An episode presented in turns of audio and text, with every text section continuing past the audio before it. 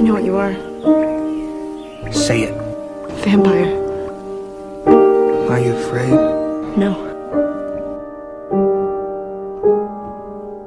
Desde el Prado presenta Prado de Medianoche, un podcast de Midnight Sun.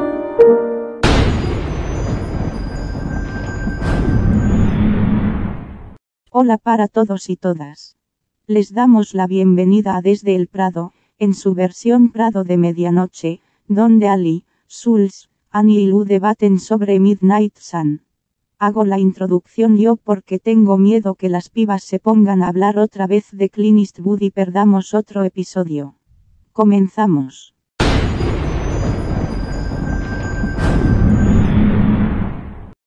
Bueno, retomando. En el borrador, en una parte dice, incluso sabiendo que estaba mal, que esto posiblemente no podía terminar bien, no pude evitar la sonrisa de mi cara por mucho tiempo. En el libro le agregaron cuando estamos juntos, que está bien, ¿no? Porque si no, me imagino a Edward yendo sonriendo por todo el colegio, la gente iba a decir, este pibe está re loco. Así que me parece una aclaración muy pertinente. Sí, absolutamente. Después, otro cambio. En el borrador dice, pero ella se puso el abrigo antes de que pudiera recurrir a ordenárselo o a la persuasión. Ojota con esta palabra de ordenárselo. En el libro, en cambio, le pusieron a la persuasión o a la mendicidad, o sea, como de rogarle, de mendigarle que se lo ponga. Medio como que otra vez lo quieren suavizar un poquito a Edward. Y en este capítulo vemos un montón de actitudes medias toxi toxi de Edward que las eliminan o las rebajas. Esta es la primera que, que hay, no sé. Tendría que buscar la palabra en inglés. Para, me parece, puede ser a la gente sabionda en estas cosas. Eh, commanding, que sea la palabra. Yendo a buscarlo. Sí, me parece que era, era eso. O sea, yo me lo anoté como ordenarlo, porque como que mandarlo quedaba como medio mandarlo que a la con de su hermana, como que no me no me cerraba, como esas cosas que en castellano no quedan bien. Pero a mí me sonó como que lo cambiaron medio porque te van a cancelar, porque lo cambiaron como, como rogárselo. Y en el otro era medio como, bueno, te voy a ordenar, te voy a mandar a que lo hagas, te voy a decir que lo hagas. Rari. Creo, no sé, seguramente no van a estar de acuerdo, pero creo que esta es una de esas que decimos, va, pasa, porque pues sí, o sea, contribuye más a, esto del Edward tóxico, a esto del Edward mandón, Edward dominante, entonces que, que cambiara esa palabra por algo más amable, tal vez, creo que no, no brinca tanto. Sabes que yo tuve la misma observación, porque en el momento que lo leí, mm, cuando uno, viste, piensa, uh, esto por qué lo habrán cambiado, me quedé pensando, ¿viste? Yo decía, hay varios ahora que después vamos a ir leyendo en este capítulo que pasa lo mismo, pero me quedé pensando como, uy, esta palabra, ¿no? Lo cambiaron y ahora, claro, era medio feo lo que le decía, o sea, como que uno se da cuenta, capaz que en el momento que uno lee, no analiza tanto y al ver el cambio, vos decís, sí, no, que él le ordene o que mande a que ella se ponga la campera y queda medio, ¿por qué va a ordenárselo o a mandarla? Como que medio raro, ¿viste? Es como que hasta que no vi, el cambio, no me había dado cuenta que, y sí, esto puede parecer medio raro. Y también yo pensaba que puede ser que en todos estos años Stephanie haya comprendido incluso más a cómo es Edward y se haya dado cuenta que él no tendría esa actitud. Quizás con el tiempo pudo comprender un poco más a Edward porque es lo que habíamos hablado, eso de el Edward eh, mandón y que le da órdenes a Bella y demás, es mucho del fanfiction. En la realidad de los libros que salieron, nosotros no veíamos un Edward que era, que era así. Entonces digo, es un cambio que quizás puede venir no tanto por el lado de te van a cancelar, sino que puede ser que ella haya comprendido que Edward no haría esto y por eso lo cambió. Sí, porque, o sea, ha contribuido en primera, el borrador. En segunda, los fanfics. Y en tercera, la opinión pública. Entonces, que haya tomado o haya asimilado más bien Stephanie de esta manera ya la personalidad de Edward. O sea, nos hemos encontrado en estos capítulos con un montón de cosas que sí decimos, ay, pero es que esto es esencial de la personalidad de Edward. Esto es clave en la trama del libro, tal vez, en la trama de, de Crepúsculo, no tanto eso, de Medianoche, sino de Crepúsculo. Pero pues sí hay ciertas cositas que hay que, que hay que, una vez que entiendes al personaje, te das cuenta de que no es así. Entonces, sí hay que bajarles el tono, sí hay que decir, bueno, que Edward es más calmado, Edward no es tan autoritario con Bella y hay que acabar con la reputación también. Es que en, esos pequeños detalles es en donde las personas que de verdad leemos a Edward entendemos a Edward. Porque si uno se queda con la simple idea de que eh, Edward es impositivo, que Edward es autoritario, que Edward es lo que fuese, que no es así, tranquilamente podríamos decir que es un mito, que tiene la gente un preconcepto de lo que es Edward, de quién es Edward, es porque justamente no ven estas cosas. Edward constantemente, y de hecho en este capítulo es donde él dice que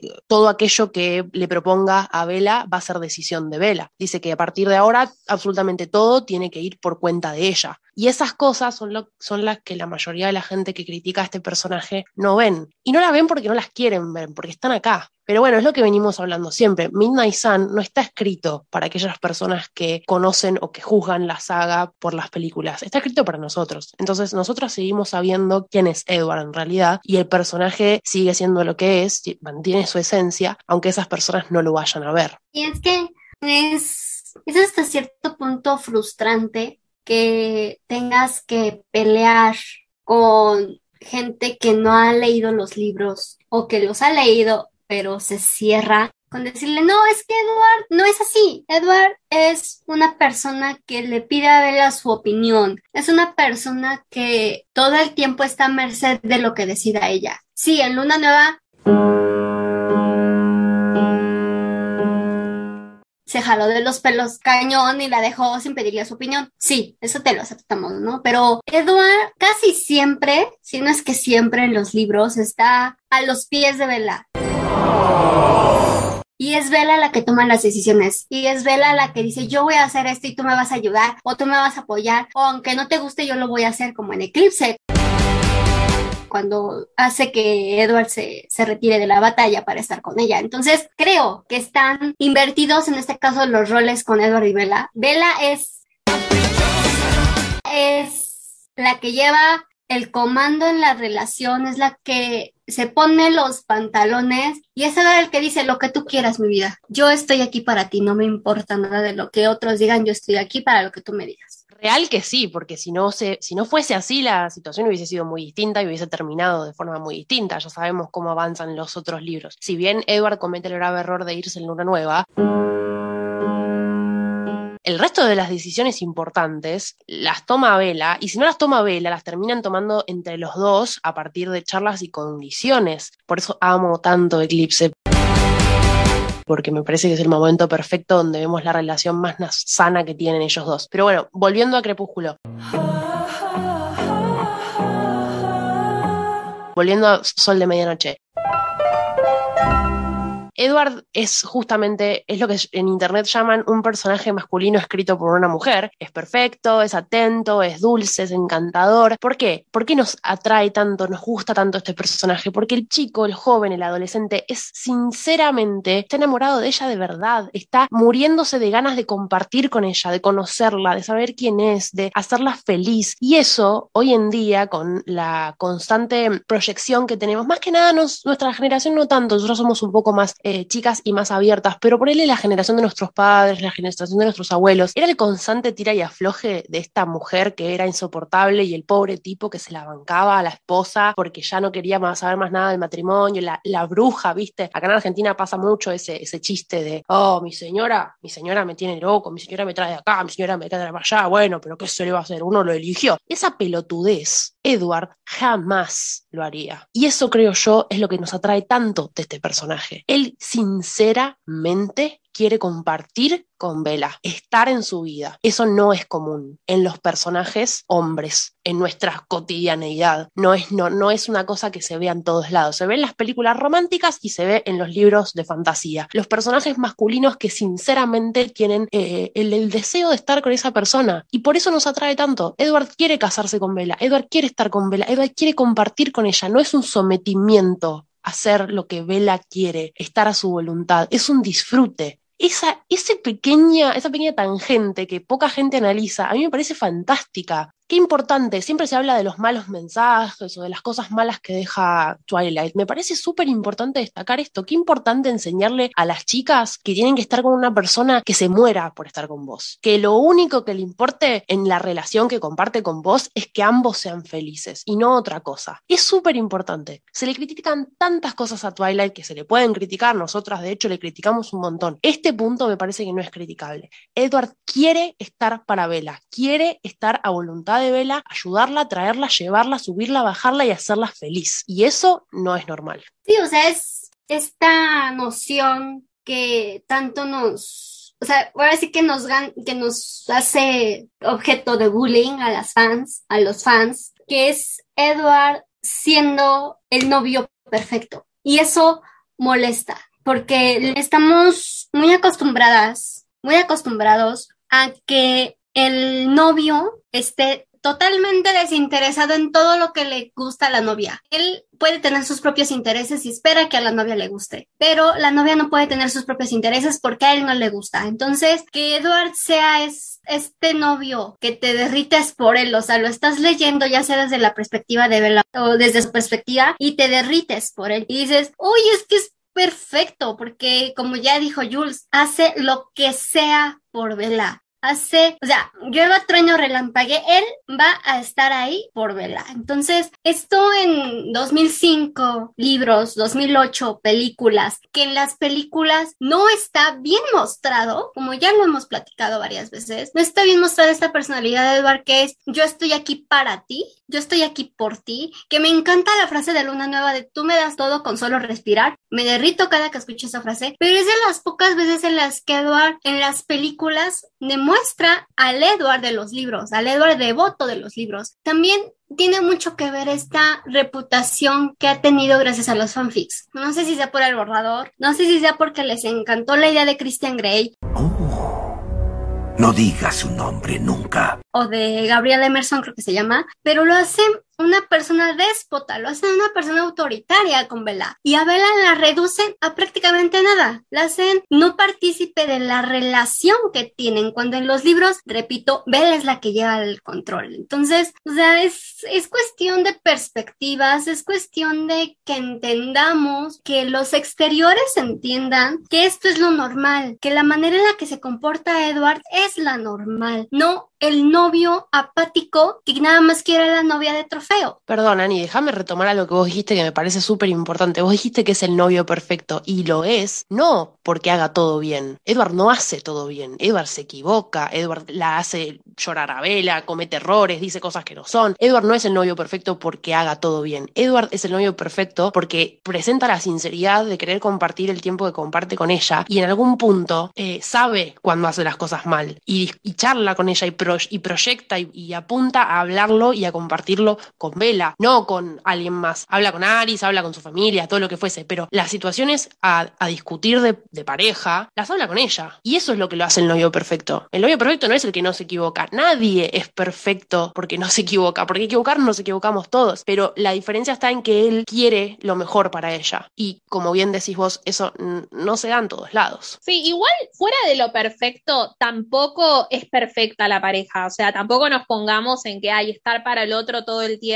interesarte por los intereses del otro, aunque en el caso de ellos es mutuamente. O sea, nosotros decimos, ay, qué lindo, qué tierno, y porque son vampiros y otra no les queda, ¿no? No pueden ir a hacerse amigos de la gente por ahí. Pero si lo vemos para un plano real de la vida, no es normal que los únicos, ah, o sea, Edward no tiene amigos, es como medio rari que no tenga ni un amigo. ¿Qué interés tiene por fuera de, o sea, toca el piano, o sea, todas cosas como de la familia? Obviamente, o sea, son vampiros, ¿qué van a andar haciendo? Y sí, no va a ir a los bares a conocer gente, no se va a notar en un club, a la gente se muere, o sea, pero mismo con los otros vampiros, tampoco, pero también es entendible, porque entre los mismos vampiros hay competencia, hay traición, ellos tienen un estilo de vida diferente. No creo que nadie tenga que tomar como perfecta una relación de un libro. Sí tiene rasgos que podemos tomar que están buenísimos, el interés que él demuestra, el diálogo, un montón de cosas que tienen, son rasgos que podemos tomar como, uy, qué lindo, esto me gusta. pero tampoco lo tomemos tomar como ejemplo porque es una ficción y tienen un, o sea, por ejemplo, que todo, lo mismo bueno que le critican a Vela, ¿no? Que todo se reduzca siempre a pasar tiempo con Edward. Vela durante su época humana lo hacía bastante, ¿por qué? Porque todo el mundo de la push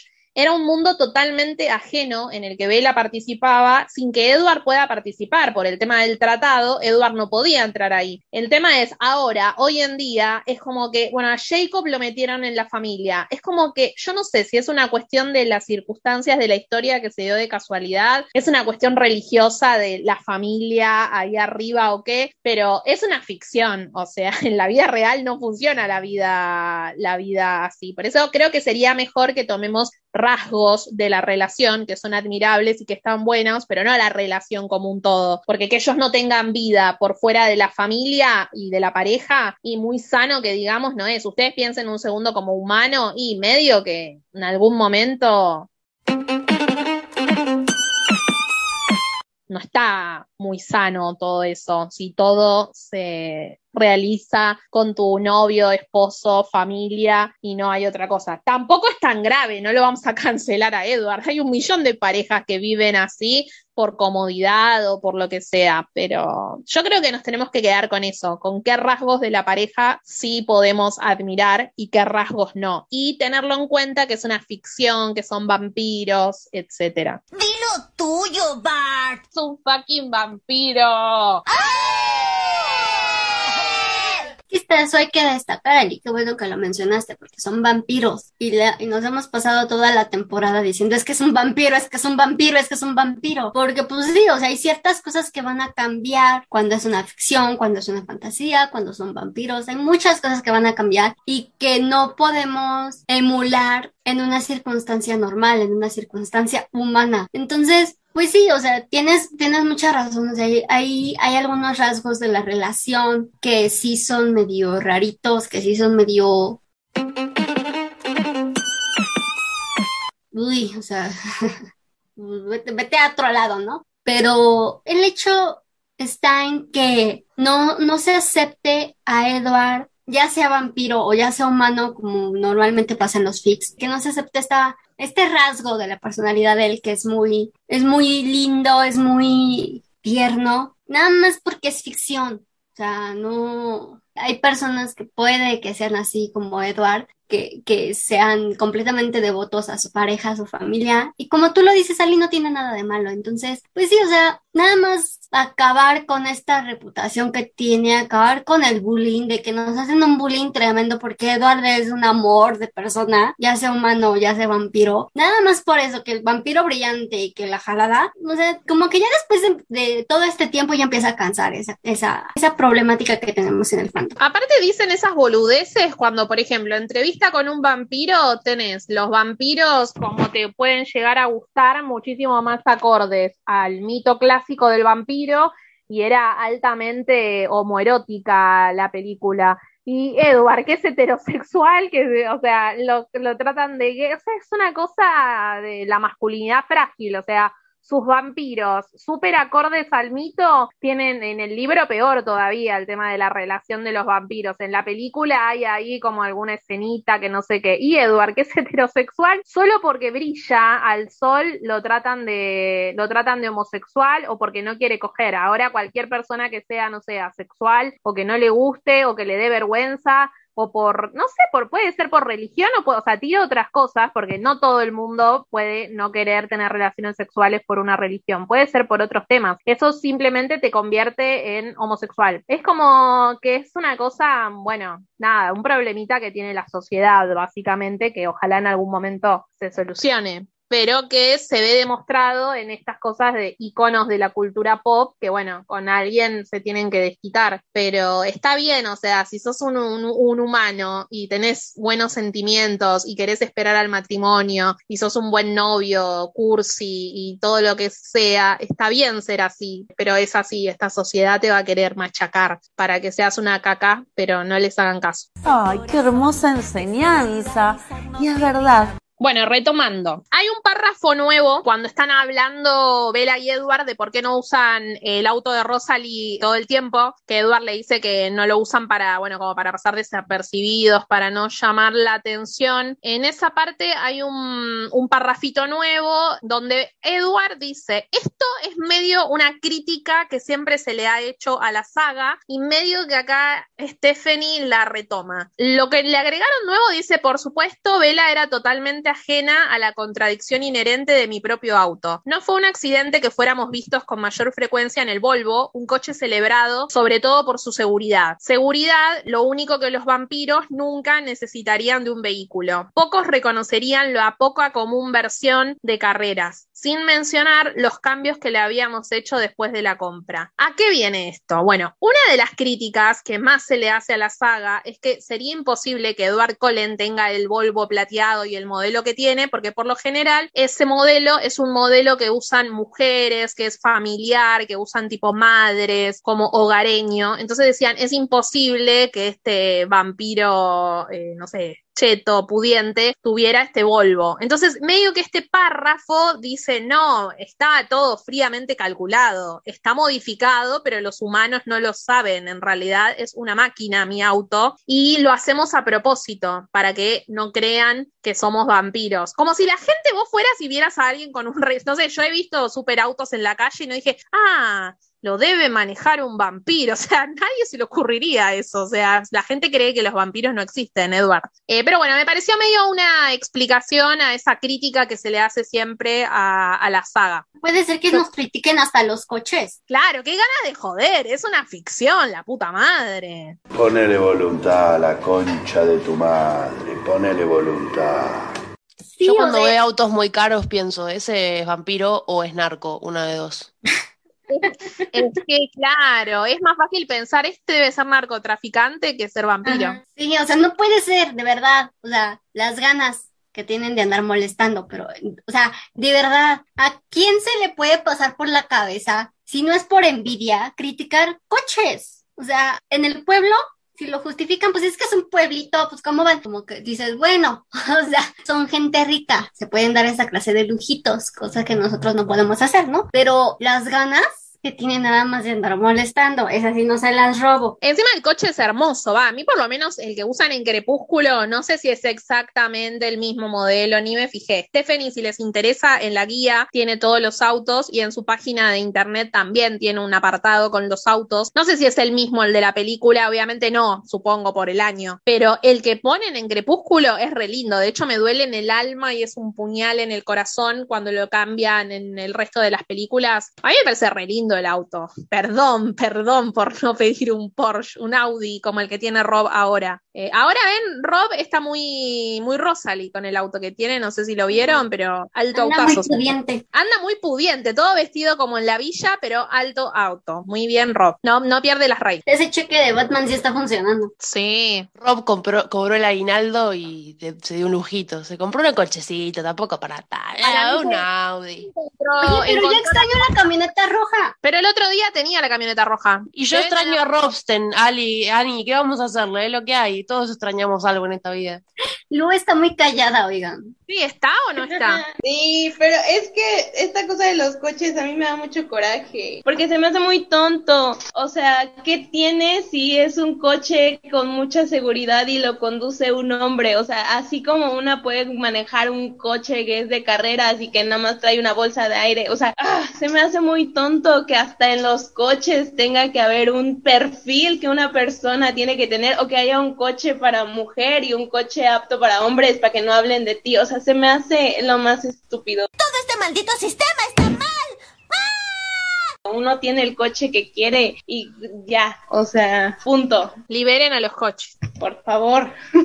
Justicia para los coches que no tienen la culpa de absolutamente nada. Bueno, continuamos. En el borrador, en una parte dice: El alegre y tranquilo sonido de su risa calentó el hueco en mi pecho, incluso cuando hizo que mi cabeza diera vueltas en la duda. Buena, poeta. Y en el libro eliminaron lo de las dudas otra vez. ¿Se acuerdan que hace unos minutillos atrás había dicho una parte en que a Eduard decía lo dudaba y del libro lo eliminaron? Bueno, acá tenemos otra frasecita donde Eduard duda algo y acá lo tijeretearon. Después tenemos, cuando llegan al colegio, dice que no esperó a que abriera su puerta, al igual que anoche. Tuvo que fingir normalidad en la escuela, por lo que no podía moverme lo suficientemente rápido para impedir que sucediera. Pero ella va a tener que acostumbrarse a ser tratada con más cortesía y acostumbrarse pronto. En el libro lo eliminaron directamente, dice una vez fuera del auto y siguen como si nada con el resto de la historia. Este es muy parecido al caso que hablamos anteriormente, que yo les dije hay otros párrafos donde también se eliminaron cosas en este sentido. Esto es nuevamente lo mismo, o sea, él lo que quería era abrirle la puerta a Vela y Vela no lo hace, porque claro, como cualquier persona normal, o sea, abre la puerta y se va. Aparte, vos pensás que una señora grande capaz le pasa, pero Vela tiene 17 años, yo creo que nadie a esa edad esperás que te abran la puerta. Pero claro, bueno, Eduard es un viejito, aunque nosotros lo veamos así tan churro, y medio como que él se enoja y como que piensa, no, él se va, ella se va a tener que acostumbrar a que yo sea así de caballero. Y bueno, en el libro lo, lo eliminaron. ¿Por qué sacan esas cosas que son parte de Edward? Edward es así. No, no me dieron, pero yo lo yo me casco de ¿por qué? No puedo hacer berrinche porque es que es Edward. Edward es un caballero. ¿Qué les pasa? Es parte de su personalidad. Aparte, a mí me encanta, me parece súper dulce que él diga, bueno, se va a tener que acostumbrar a que la trate bien porque yo la voy a tratar bien igual, no me importa lo que... O sea, es re tierno, no pueden sacar eso. Si en eso ven una imposición violenta de machito opresor que quiere acostumbrarla a la fuerza, sos un pelotudo, déjame que te lo diga. Si en esa cosa, que es lo más tierno que hay para decir, se va a tener que acostumbrar a que yo, como caballero que soy, voy a abrirle la puerta, porque es una señorita y yo soy un caballero. Es re tierno, dale. Aparte es un pensamiento de él, no es que él le está diciendo a Vela, Vela se levanta y se abre la, puerta como si nada y él piensa, uy, no esperó que yo le abra, se va a tener que acostumbrar a que yo la trate de esta manera. No es que dijo, che, a ver, ¿qué haces desubicada? Tenés que esperar. O sea, no es que la trató mal, él es un pensamiento como diciendo, uy, ella no sabe lo que es estar con una persona caballerosa, se va a tener que acostumbrar pronto. Pero nada más, o sea, no, no, no, no, no sé por qué lo eliminan, porque es un pensamiento de él y no tiene nada de malo. Sí, o sea, no es como que le está prohibiendo abrir la puerta de aquí para siempre, o sea. Y aparte recuerda con su personalidad, porque él es anticuado y, y es en, ese sentido, como siempre me acuerdo el diálogo de Eclipse cuando le dice, en mi época las cosas eran más sencillas. Bueno, podemos discutirlo de más sencillas, pero eh, él siempre está con modos viejos, ¿viste? Entonces, ¿por qué pensar que em, la caballerosidad es mala cuando en realidad no implica nada de imposición? ¿Por qué pensar que el acto de él ir a abrirle la puerta, el tema no es la cortesía, el tema es la imposición. Cuando uno se impone y le, y le impone a la mujer en este caso cosas que esa mujer necesariamente no quiere, como por ejemplo salir a comer y yo pago todo porque soy el hombre y soy el más machito, y yo quiero pagar mi comida porque es mi comida, eso es una cosa, es imposible estás imponiéndole a esa persona. Abrirle la puerta no le va a ver afectar absolutamente nada en su vida y es súper tierno y agradable. Entonces, esas cosas son el perfecto ejemplo de cómo quisieron hacer correcto a Edward en el sentido actual, cuando justamente Edward no es actual. Deja tú que no sea actual, sino ya insinuar que la caballerosidad es mala, que la caballerosidad ya se murió. Cuando vemos muchas mujeres que nos encanta que nos abran la puerta del coche, que nos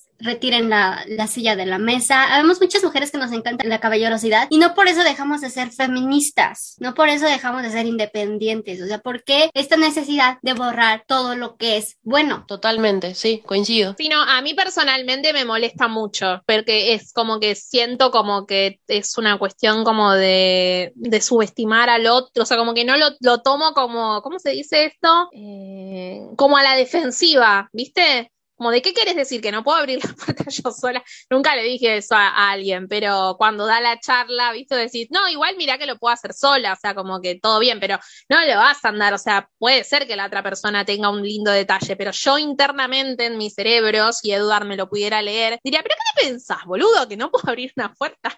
Eso pensaría yo, pero de ahí a decírselo a la otra persona, no. Después de última, en confianza, si estás hablando, le decís, che, no me copa esto, no sé qué. Pero pobre, o sea, él solamente pensó, se va a tener que acostumbrar, no sé por qué lo recortaron. Fue un pensamiento, no se puede ni pensar en esta saga. ¿Cómo puede ser? Ahora, a mí esto me suena un poco a, o sea, no es que le imponga que le va a abrir la puerta, sino que es su manera de mostrar mi cariño a ella con estas acciones. Claro, es verdad, porque también está el tema de que Edward no puede darle un beso, un abrazo en esta instancia. Entonces, me digo que esa forma es su forma de demostrar cariño, atención hacia la otra persona. Un buen punto.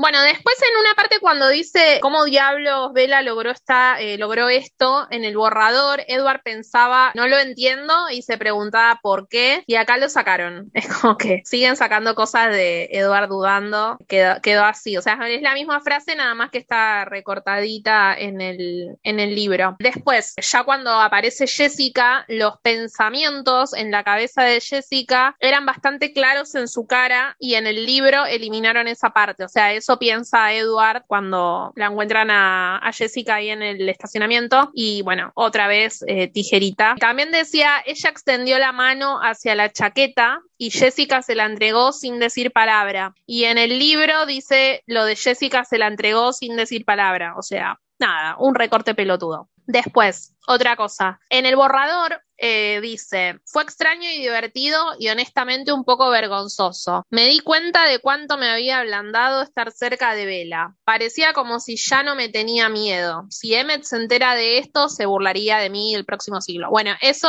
es muy similar a lo que dice el libro, pero en el libro le agregaron todo un párrafo antes de este que dice, eh, los ojos de Jessica se abrieron aún más, pero no se inmutó ni dio un paso atrás como esperaba. Aunque muchas veces me había encontrado atractivo en el pasado, siempre mantuvimos una distancia segura. Antes, no, una distancia segura antes. De la misma manera en que todos nuestros admiradores inconscientemente hicieron. Bueno, acá le agregan este dato que va más en concordancia con lo que explicaban al principio de que los humanos no se les acercaban y que Vela era la primera que se acercaba tanto como para descubrir el cambio en los colores de los ojos. Después, también con Jessica, eh, hubo cambios también en el tema de los pensamientos de ella. En el borrador decía, va a tener que largar la lengua, eh, no voy a aceptar un no como respuesta, tengo que saber todos los detalles. Bueno, después decía el maldito Edward Cullen, la vida es tan injusta. Bueno, en el libro sacaron lo de no aceptar un no como respuesta. Para mí que se confundieron, pensaron que era un recorte de Edward, o sea, Jessica la hicieron menos machirula, no sé qué quisieron hacer acá. Y lo de que la vida es tan injusta, también lo recortaron. No sé, medio raro, no sé por qué razón pueden llegar a sacar eso del lado de Jessica, de que decía lo de que no puede aceptar un no como respuesta. Eh, no sé si también le quieren eh, hacer un poco más light la versión de, Jessica, que no sea tan, que no sea tan mala. Igual dentro de todo, leyendo los pensamientos, tan mala no fue, pero bueno. Después, en el borrador también en una parte ella dice, no puede ser una cosa casual, ella tiene que estar en algo serio con él. ¿Hay alguna otra opción? Voy a averiguar. No soporto no saber. Me pregunto si ella se ha besado con él. Eh, bueno, en el, en el libro eliminaron lo de si hay otra opción y lo de que no soporta no saber.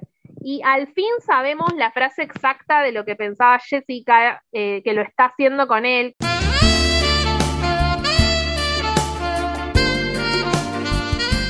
que en el borrador traducido decía tercera base, creo, algo así, que lo hablamos el año pasado. En nuestra versión en español dice si se habrán ligado. En español eso quiere decir tener relaciones sexuales. Y en inglés decía made out with him, o sea, más o menos todo en la misma, todo en la misma onda. Eh, me extrañó que en la versión nuestra hayan puesto ellos ya habrán ligado, porque yo digo, como suelen a veces suavizar las, ese tipo de cosas sexuales o violentas, me pareció raro que hayan respetado el sentido.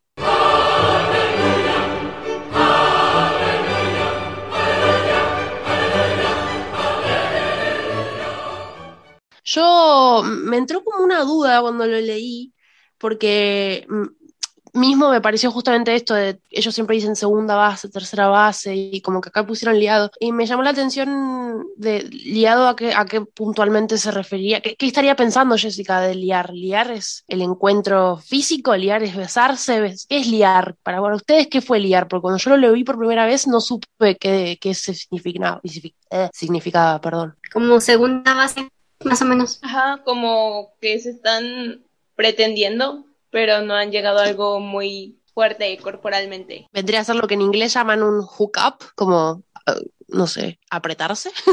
Ay, apretarse suena tan viejo, Alice me va a reír. Sí, es este, dicho de una manera más elegante, sí, o sea, es como una besuqueada. Te besuqueas con todo el mundo. Con Rafi, con Al, con Leo, con ese cojo del 32, con Gil, con Bernardo, con Cliff. Pero sin llegar a tercera base. Eso, una besuqueada. ¿Qué?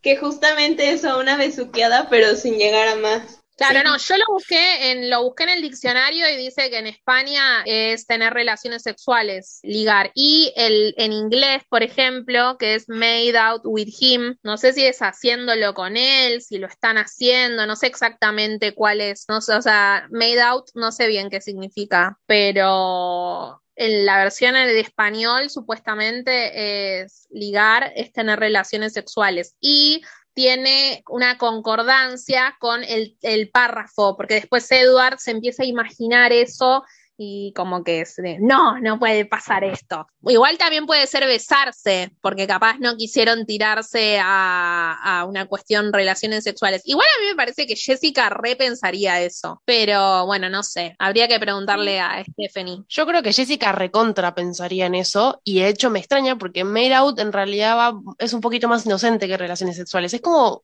besarse fuerte, apretar, como acá le decimos eso, pero no va a, a tercera base, Made Out. Es cariño fuerte. Cariñositos. Ositos cariñositos. Aventuras en Quiéreme Mucho. Se lo está chapando, se lo claro, está fuerte, fuerte, se lo está apretando. O sea, no es un besito tampoco, pero creo yo que Jessica tranquilamente podría pensar que Bella está haciendo cosas indebidas, indecorosas con Edward, y de hecho me sorprende que no se haya imaginado más todavía. O quizás Edward simplemente apartó su oído interno y no quiso escuchar más también, porque es justo lo último que dice. No, igual ligar en español de España, digamos, nosotros acá en Argentina no lo usamos, en México me imagino que tampoco creo que es un modismo de España, sí. también se usa para besar. Uh -huh. Tipo como te ligaste a alguien en el boliche, sería como que te besaste con Ajá. alguien. Pero también tiene eso de sí. la relación, o sea, es las dos cosas. Depende del contexto, debe ser. Aquí ligar es que coqueteaste con alguien. Eso es ligar. O sea, coqueteaste y lo, y lo agarraste. Ojo, porque es liar, no ligar. Ligar sí, Ajá, están ligando o sea, exacto, yo, sí, sí, yo ahí me quedé, o sea, yo ahí me confundí un poquito porque sí me, sí me acordaba que, que era liar, no ligar. ligar porque sí. ligar es es inocente, es muy inocente. Aquí en México decimos fajar cuando es segunda base. Este es un mensaje del Ministerio de Educación. Ya cuando es tercera base, no quieren saber. Ah, esa no la sabía, la de fajar. Acá segunda base es apretar y tercera base ya es directamente ir a... Acá le decimos ir a las, a las tropadas o irse a las piñas o hacer el delicioso también. Esas cosas. Tengo demasiado Twitter, chicas. Sí, lo del delicioso también. Ay. ¿Por qué presiento que un día tendré que contar esto a un psiquiatra? no hay nada más feo que hablar del delicioso. No, desmiento totalmente. Nadie le dice eso que está diciendo Jules. No le crean. Acá en Argentina se dice hacer el amor a de repente eran reeducadas. No, mentira. Acá se dice eh, coger, básicamente, relaciones sexuales. No hay muchos. Eh, otras palabras que suenan más fuertes. Para mí, coger suena como relight, pero hay otras palabras tipo gar, pip, que suenan. Bueno, hay varias. De uso común. ¿No? De, de, la gente. Pero bueno, nada, no importa. Algo, algo están haciendo, no sabemos bien qué, pero algo que a Edward lo incomodó imaginando, imaginándoselo. Pero al menos tenemos la versión oficial de lo que dice, porque eso de tercera base en el borrador traducido medio raris que habíamos leído nosotras quedaba medio, medio mal. Bueno, ahora tenemos una versión como un poco más eh, acertada de lo que decía realmente. Bueno, siguiendo con esto, cuando Bella dice pensé que no me podías leer la mente. Edward dice en el borrador, no puedo. La miré sorprendida tratando de encontrarle sentido a sus palabras. Ah, debemos haber estado prestando, estado pensando lo mismo al mismo tiempo. Eh, me gustó bastante eso y en el libro eliminaron lo de que le gustó eso. ¿Por qué? No hay por qué, o sea, no tiene sentido, pero bueno, eliminaron esa parte. Después, en el borrador, cuando Bella le devuelve la chaqueta a Edward, él dice, me entregó la chaqueta, va, no dice, piensa, ¿no? Me entregó la chaqueta y se puso la suya, sin levantar los ojos para, para ver que mis manos le ofrecían ayuda. Fruncí el ceño y tuve que componer mi expresión antes de que ella lo notara. En el libro, adivinen qué pasó. ¡Lo sacaron! Ay. Exactamente. Edward enojado, digamos. Yo igual esto me parece, a mí me parece perdón, ¿no? Pero a mí me parece re tierno que él está como enfurruñado de que ella ahora tiene de nuevo su chaqueta y ella ya no está usando más la chaqueta de él. Entonces se puso la, la, la suya, digamos, la que le acaba de devolver Jessica y él se enojó tontamente, digamos, y se tuvo que componer rápido para que Vela no se diera, no se diera cuenta. A mí me da una ternura porque es una cosa tan infantil enojarse porque ella ya no tiene, es muy lindo, muy adolescente, muy de, yo digo, Edward no es un adolescente de 17, es como uno de 14, 13, como medio pubercito eh, su comportamiento en el amor. Eh, a mí me da mucha ternura, pero bueno, lo eliminaron. Y aparte está como en la misma línea de lo de la puerta. Él le ofrece las manos como para ayudarle, ponerse la chaqueta y ella tipo no lo registra. Y entonces tipo, ah, yo tengo que ser un caballero, pero no me lo permitís. Está más o menos en la misma línea. Y es re puber, pero es re tierno. Aparte, eh, lo que yo no entiendo de por qué lo eliminan es que son pensamientos, o sea, es un secreto entre Edward Cullen y la gente que está leyendo el libro, básicamente, que quizás son un par de personas, ¿no? En el mundo. Pero en la historia, en el mundo real, en el momento, Bella ni se enteró que el pibe se enojó. O sea, no sé para qué lo eliminan, porque en realidad no afecta a la trama. Que lo va, que lo saquen sí, porque yo estoy muy afectada. Nada, mentira, tampoco para tanto. Pero yo digo, ay, era un detalle tierno, ¿para qué lo sacan? Para mí es canon. Voy a hacer una lista de las cosas que para mí son canon, aunque la hayan sacado del borrador. ¡Soy la reina de los lagartos! Sí, es que, uy, o sea, cada que tenemos estos cambios que son así como, ¡ay! ¿Por qué lo sacan? ¿Por qué hacen esto? ¿Por qué? ¿Por qué? ¿Por qué? ¿Por qué? Estas pequeñas cosas son las que yo digo que son las muestras de amor que tiene Edward, que a lo mejor lo vemos muy anticuado porque pues sí, son costumbres que él tenía de cuando nació, pero o sea, es lo que a él le enseñaron como su forma de cuidar de una persona y se me hace muy feo que lo quiten porque le quita esa esencia de su personalidad. Y sí, son pequeñas cositas que van construyendo las que- como es. Y aparte a mí me choca mucho lo que decíamos la otra vez, ¿no? Que el borrador, uno ya lo tiene medio como metido. Entonces hay cosas de la personalidad de Edward que uno medio asume. También hay cosas de la película, que de tanto ver las películas, nosotros asumimos ciertas cosas de los personajes que quizás no están en el libro, pero sí están en las películas. Y medio como que es difícil sacarte de ahí. Entonces hay tantas cosas de Edward que uno tiene asumidas que cuando te las empiezan a sacar es como que decís, no, no me saques esto, esto es así. Pero bueno, nada, detalles. Y la perra seguía y seguía. Bueno, terminamos por hoy de analizar este capítulo. La semana que viene eh, seguiremos. Así que ahora vamos a pasar a la consigna, que en este caso nos va a explicar Jules cuál va a ser la de esta semana y después nosotras vamos a ir respondiendo. Después de mucha charla, concluimos en ponerla así. ¿Qué concepto o preconcepto tiene la gente que solo vio las películas de la saga que te molesta, así como por sobremanera? Obviamente dejo que contesten las chicas. A mí algo que me molesta de sobremanera es que en las películas parece que Bella se enamora de Edward en cuestión de días y no se sabe todo el tiempo que tuvo que pasar para que volvieran a hablar, para que se acercaran, para que empezaran a interactuar. Entonces me choca que siempre dicen como, ay, sí, eh, se quedó súper enganchada con él solo porque es guapo y al siguiente día ya súper enamorada y ya, y es como, no, chico, te perdiste casi 12 capítulos para que pudieran hablar. Eso me cae muy mal. Yo, una de las cosas que más me enoja de, de las películas es el concepto en el que metieron a Robbie Kristen, porque Robbie Kristen hicieron lo mejor que pudieron con lo que les dieron, sobre todo en la primera película, bueno, más bien en todas las películas, Y la gente empezó a decir que ya son malos actores porque Kristen no sonríe o porque Rob este, se aventó una buena cuando llegue, cuando entra Bella al, este, al salón de biología. No, o sea, Kristen lo que tiene es que actúa con los ojos. Rob es muy apasionado con su actuación. No son malos actores, son buenos actores, nada más que los personajes son así y ellos hicieron los personajes tal y como estaban escritos. Bueno, a mí lo que me molesta de la película más que nada es el Edward violento. El tema, si escucharon el podcast en su temporada anterior, seguramente ya lo saben, o si escucharon nuestro especial sobre el Prado, también lo saben. El tema de la zamarreada de brazo, ay, a mí me da un odio, una bronca y una tristeza cuando lo miro, porque Edward jamás haría eso, ni nunca lo hizo tampoco, y suma muchísimo a la gente que no entiende por qué a uno le gusta la historia, porque si vos solamente te basás en las películas, y sí, el chabón es como medio violento, y bueno, así con mi, o sea, nombro ese porque es la que más, pero por ejemplo, la gente que no te entiende el odio a René, a la mamá de Bella, y porque lógicamente no leyeron los libros. En la película queda como, ay, sí, una madre colgada, así, madre soltera, entre comillas, lo que sea. Pero si lees el libro, un poquitito de bronca le tenés que tener. Pero digamos que lo que más, más, más, más, más es el tema de esa cosa de Edward violento, no, no lo supero. Van a pasar los años, las décadas y yo voy a seguir sin superar esa parte de las películas. O de la primera, sobre todo, ¿no? Porque creo que es un error de la primera película, no tanto de las que, de las que le siguen. Jules, vos.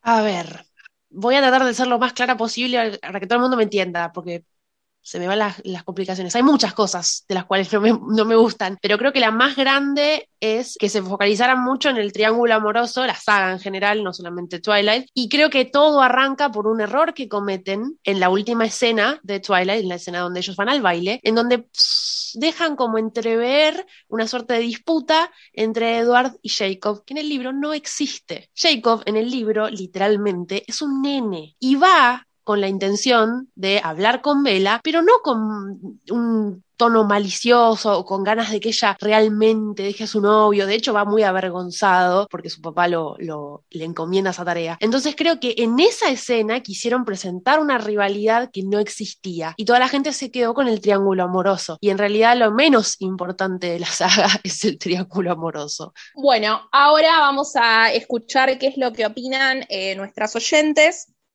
Uy, son un montón de cosas, pero yo creo que el decir que Edward es violento y que es un acosador y que su relación es súper tóxica, yo creo que lo están midiendo bajo los estándares humanos cuando pues es una relación de ficción y es un vampiro con una humana. Y también que Bella es aburrida, que no tiene personalidad y pues eso, eso es lo que más me molesta. Me molesta que crean que todas las frases o que todas las escenas que vimos en las películas son exactamente iguales a las que hay en los libros, cuando esto no es cierto. Hay muchas escenas que no llegaron a ser parte de, de la adaptación. En Crepúsculo, la de Grupo Sanguíneo, creo que era de las que sí o sí debieron de haber adaptado, pero pues no lo hicieron. O las frases que ya sea Melissa o Catherine o Rob eligieron para meterle a los personajes son cosas que no son parte de la saga en los libros. Creo que vale mucho la pena que si les gustaron las películas o si son fans que solo vieron las películas, le den una oportunidad a los libros para que vean todo lo que quitaron o lo que cambiaron del libro a la pantalla. Muchísimas gracias esta vez a Aranzazu y a Monse por mandarnos su respuesta.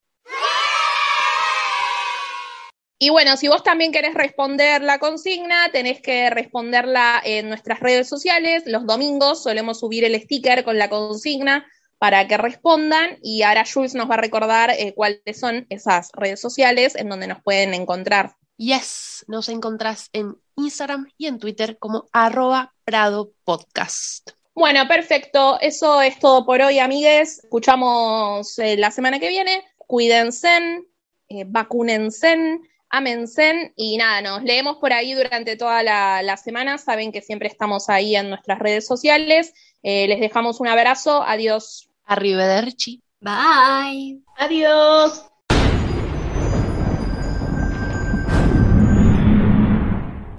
Pero vos qué dirías, por ejemplo. No sé, mi vieja estaba, estuvo convencida por mucho, mucho tiempo que en Luna Nueva, como que Edward eh, se iba y que al toque Bella ya tenía algo con Jacob romántico, ¿entendés? Que eso no, no es así. Y mi vieja estaba convencida, me dice, "No, pero si en Luna Nueva a ella le pasan cosas. No, no pasa nada con Jacob. Alguien creo que fue que dijo que tenía como para tirar muchas. Tengo que quejarme de muchas. O sea, no sé si o sea, que la gente cree que Bella se quiso suicidar cuando se tiró Ah, de la buena. Claro. A mí el que se me había ocurrido eran cosas, pero que tienen que ver con la película y que si viste, o sea, como que son imaginarios que se hicieron viendo la película, gente que no leyó los libros. Por ejemplo, que Jacob y Nessie sí o sí van a ser novios porque lo vieron en la visión de Alice. No sé, o cuando Bella le dice, ¿estás rompiendo conmigo a Jacob? Creen que de verdad estaban de novios. ¿Ves? Esa es una, esa es una que está muy buena y la pensé en un momento. Que Edward en Luna Nueva sí, sí era, o sea, no era que se lo imaginaba, sino que en realidad Edward sí estaba como cuidándola, pero era tan rápido que iba y venía que ella pensaba que era su imaginación. You're impossibly fast. No manches, hay gente que cree eso. Sí, sí, hay gente que cree que sí la cuidaba y que realmente estaba cerca. Ojalá, porque en realidad la dejó.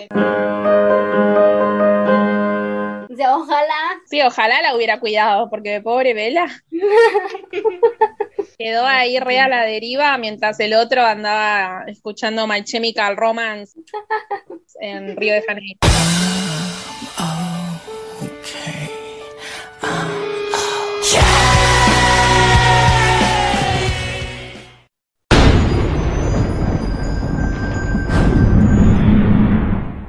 Seguinos en nuestras redes sociales.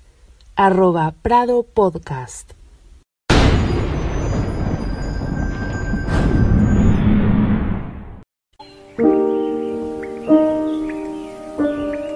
What if I'm not the hero? What if I'm the bad guy?